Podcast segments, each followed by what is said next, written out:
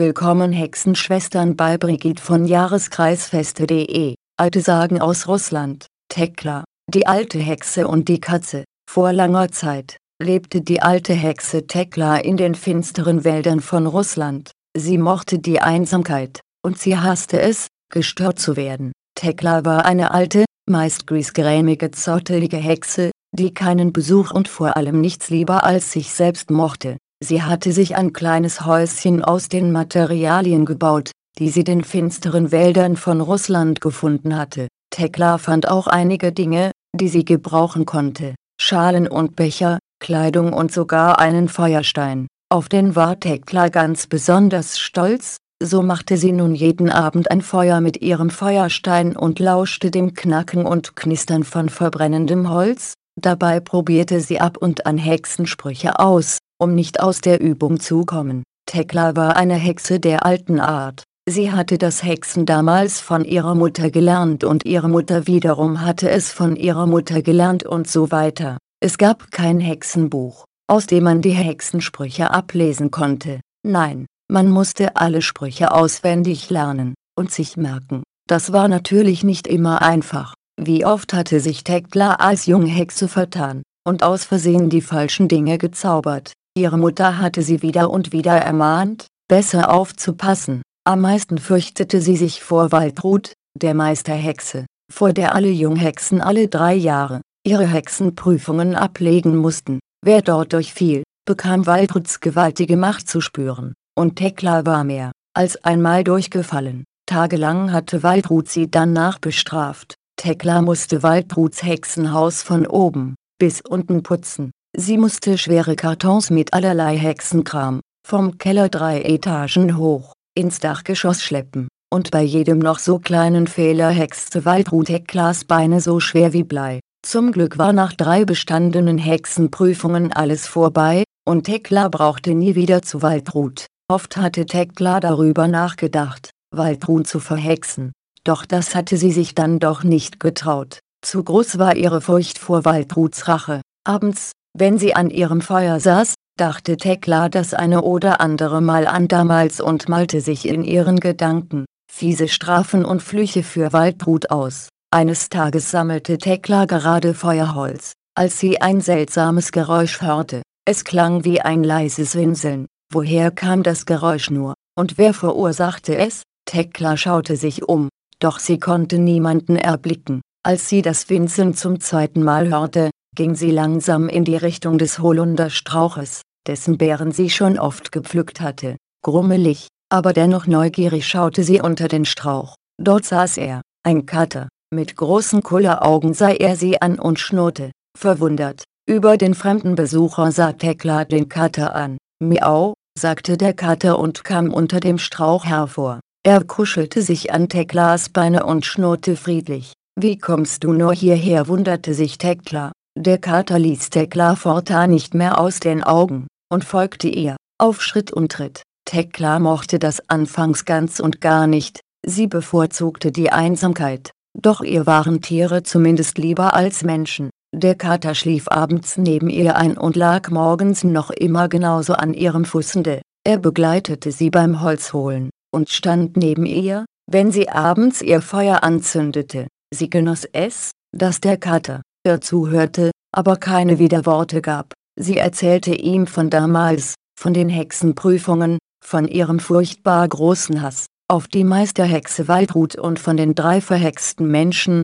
die sich in den finsteren Wald von Russland verirrt hatten und die sie verhext hatte. Der Kater saß immer schnurrend neben ihr und hörte sich geduldig alles an. Einige Wochen vergingen, und es wurde Herbst. Langsam aber sicher wurden die Abende kürzer und kühler. Immer früher musste Tekla abends ihr Feuer entfachen, damit es sie wärmte. Eines Tages hatte die alte Hexe fürchterliche Rückenschmerzen und konnte sich kaum bewegen. Sie fluchte den ganzen Tag und wurde immer unfreundlicher. Der Kater merkte ihren Unmut, konnte aber nichts dagegen tun. Griesgrämig stand die Hexe auf, um Feuerholz für den Abend zu sammeln.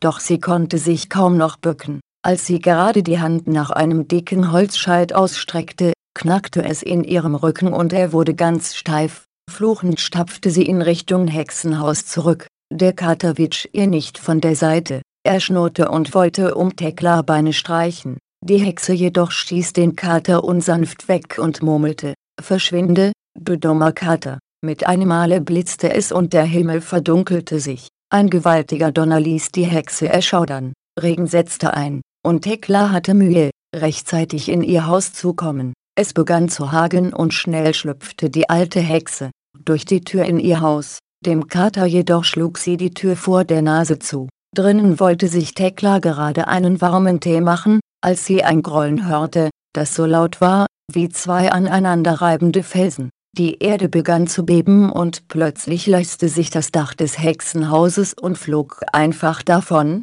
als nächstes löste sich eine Wand nach der anderen einfach in Luft auf und selbst die Möbel waren plötzlich verschwunden, wie weggezaubert. Tekla stand dort, wo eben noch ihre Küche gewesen war und hielt noch immer ihren Teebecher in der Hand und starrte nach draußen. Dort, wo eben noch der Kater vor der Tür gestanden hatte, war gar kein Kater mehr. Er hatte sich in die Meisterhexe Waldrun zurückverwandelt, und nun hielt Waldrut ihren mächtigen, pechschwarzen Hexenstab in der Hand. Mit finsterem Blick starrte sie Tekla an, und Tekla brauchte eine Weile, um zu verstehen, dass der Kater die ganze Zeit über Waldrut gewesen war. Bei Gottes, entfuhr es Tekla, da fällt dir nichts mehr ein, was Tekla, entgegnete Waldrut, hast wohl nicht gedacht, dass wir beiden uns noch einmal wiedersehen, oder?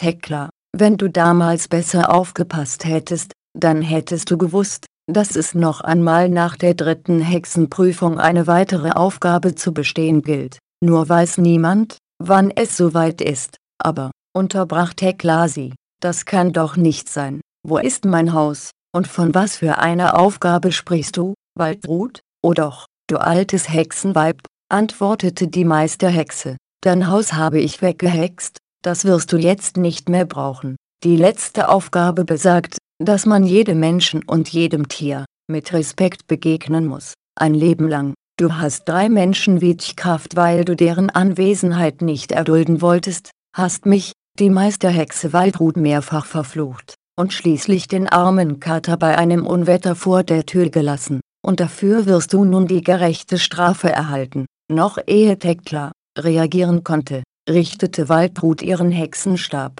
auf die griesgrämige, alte Hexe und verhexte Tekla in einen Frosch. Im Froschkörper gefangen, hatte Tekla nur eine einzige Chance. Sie musste zum Wasser, mit letzter Kraft hüpfte sie zum Wasser und sprang hinein, doch schlagartig wurde ihr klar, dass sie für den Rest ihres Lebens ein Frosch blieb. Sie hoffte, dass Waldrut diese Verwandlung bald wieder rückgängig machen und sie zurückverwandeln würde. Die Meisterhexe hingegen, dachte nicht im geringsten daran, im Gegenteil, als allererstes hexte sie die Spinne, den Käfer und den Wurm in die Menschen zurück, die sie vor Teklas Hexerei gewesen waren, und um Tekla besser im Auge zu haben, beschloss Waldrut, die nächsten 100 Jahre, im finsteren Wald von Russland, zu bleiben, danach wollte sie Tekla, eine neue Chance geben, war das eine nette gute Nachtgeschichte, Segen von, Brigitte